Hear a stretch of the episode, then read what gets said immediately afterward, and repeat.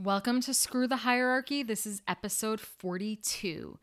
I'm your host, Deb Falzoi, and today I'm talking about how to craft your, your workplace bullying story for blogs or reporters or simply to help yourself heal.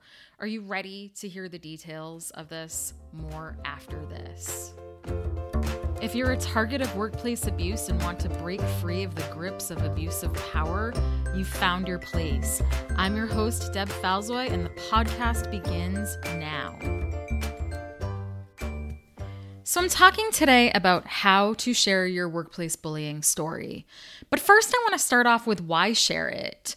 And, you know, there's the, the first of all, the the concern that putting your name out there attached to being a target of workplace bullying and a whistleblower in in ways um, can be a concern for future potential employers and not necessarily the type of employers you want to work for um, because a, a healthy employer will be fine with the fact that you spoke up about your mistreatment or wrongdoings or uh, basically unethical behavior or incompetent behavior.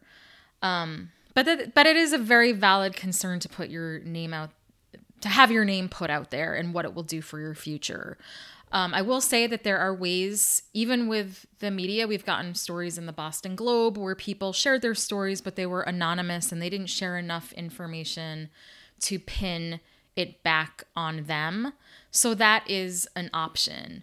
Um, the pros of sharing your story are are not just helping us get the word out that this is a thing and helping people understand what this is um, to to build a movement to get legislation passed um, I've I've talked about this before but I've worked on past legislation and I'm now working on the strongest legislation I've seen called the Dignity at Work Act which doesn't um, require the employee to prove intent, which is a way that the courts over time have really watered down discrimination law.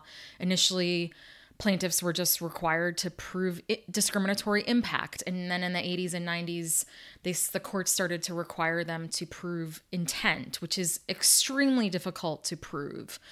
Which is why we still see our workplaces so so heavily skewed with white men at the top and in power and everybody else not in general.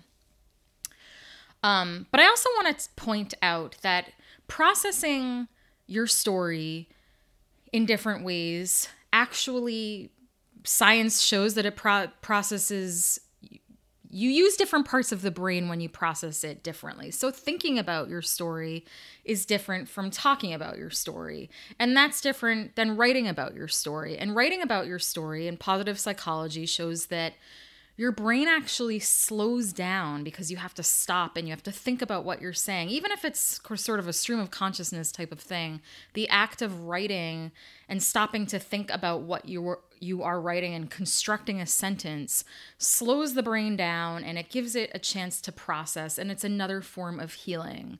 So if for no other reason um, than to help you heal, writing out your story is a great idea and you can burn it afterwards you can um, you know throw it in the garbage. You don't actually have to use it for anything. But here when i'm talking about how to share your story today i'm actually talking about a format you can use to um, use it for the, for media purposes, whether that be sending it to a reporter, and I will get into details of that uh, in a bit, or using it for a blog. And I have my own blog with Dignity Together, which I would love to share your story with, preferably or share it on, and preferably anonymously.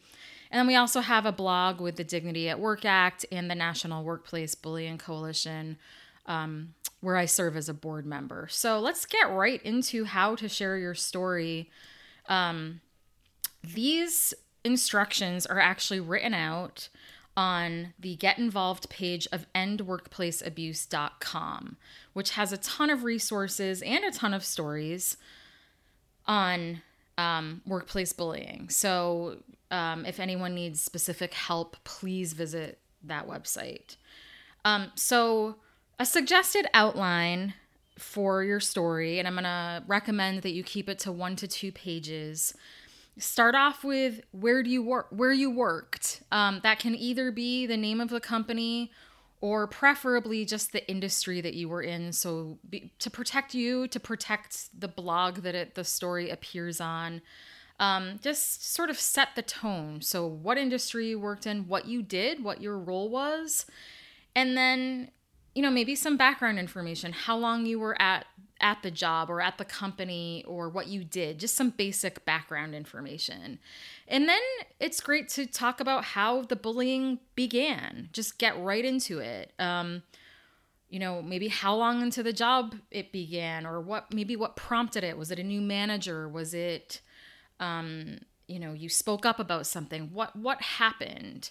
Um, and then what what tactics were used? Was were there false accusations? Were there was there gossip and rumors? Was there verbal abuse? Um, some other form of sabotage? What what actually were the tactics used? Was there a removal of responsibilities? Was there did they overload you with work? Did they exclude you? Did they um, mob you? Were they ganged up on you? And then how did it escalate? Did it start off um, with just maybe a, a couple of comments and escalated to, you know, trying to make you look bad in meetings or how how how did things play out after the initial uh, bullying? And then you want to talk about how you felt. So did it cause anxiety depression sleepless nights? Um, stress symptoms what do, do you feel like you have psd do you have diagnosed ptsd um, whatever you're comfortable sharing if it's going to a, a blog or a reporter um, is where you want to put that. And then and then we go to how your employer reacted or didn't react. So in many cases the employer either ignores you or retaliates further. So how how did they respond or did they not respond? Did they just say it would work itself out or what happened? And then what was the impact of that reaction and that whole experience on you? So you know, in the aftermath of it, how what were your your reflections on it? Did it make you, you know, how did it change you? How did it um, affect your ability to trust people or whatever sort of changes you went through? Um, maybe you lost a house because of it. Maybe you lost your marriage because of it. Maybe um, you had to choose between your health and a paycheck and you quit the job. So, what actually happened as a result of the whole situation? And then what was the impact on the organization? Did you see a high turnover rate? Did you see a lot of absenteeism? Did you see a lot of people present but just kind of checked out, which we call presenteeism? Did you see people going out on disability, either short term or long term? Did you see people having breakdowns? Did you see um, people a, a, climate of fear. What was what was the impact on the organization? And if you can put a dollar amount to it or a, a ballpark even better. Um, and then you can even go into why you want workplace bullying legislation to pass what it would do what you think you would have um, had had you had there been legislation passed to protect you? What do you think that would have done for you in your situation? And then lastly, what advice do you have for others going through bullying at work? Um, maybe you recommend that they don't talk to HR because you did, and then, you know, that put a target, a bigger target on your back. Or um, maybe you recommend that they start looking for a job or whatever it is uh, we want to hear your perspective from your experience because your voice matters. Your voice matters hugely in what happened to you, and um, it's important to to get that experience out there, to have your voice heard, to hear have your side heard. Um, I, I talked earlier about the idea of sharing this with reporters, and a lot of reporters will respect if you want to be anonymous. They they may not use the art you know use the content because of that but but often they will so what you can do is you know, visit your um, area's newspaper website, or, you know, in my case, the Boston Globe or the Worcester Telegram are close by, um, and just see who has written about anything related to workplace bullying. So it could be discrimination, it could be something timely. It could be Black Lives Matter. It could be workers' rights around COVID. It could be workers' rights in general. It could be emergency sick pay. It could be um, anything labor related or employee related. Uh, anyone who who writes about workers' rights in general or discrimination. So it could be the Me Too movement. Um, and just basically you know, find articles on that local paper or, you know, your area's paper um, on those different topics. And then make a list of who those reporters are and what their email addresses are and what they wrote about and maybe a, a link to that article and then write them and say, you know, I, I read your article about X and I wanted to let you know that I am trying to help pass the Dignity at Work Act or you know i wanted to help you um, let you know about an epidemic that affects upwards of one in three people. And i want to share my story with you in hopes that it will resonate with other people and they will act to do something about this um, if you need more information, you can absolutely write to me directly. I'm at info at dignitytogether.org, or I also check info at dignityatworkact.org. And we can just talk about, you know, what you want to do with your story should you choose to share it with the world and get it out there. And like I said on our blogs, we prefer them to be anonymous just to protect ourselves and to protect you.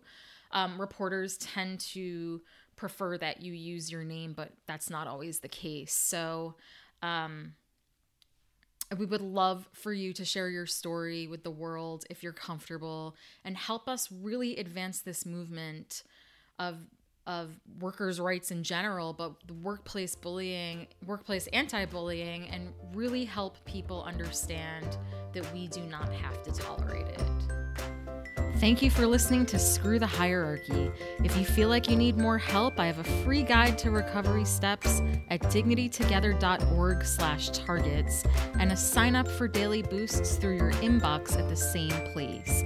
All of the content in this podcast was created and edited by yours truly, Deb Falzoi, and the music you heard is from Kevin MacLeod.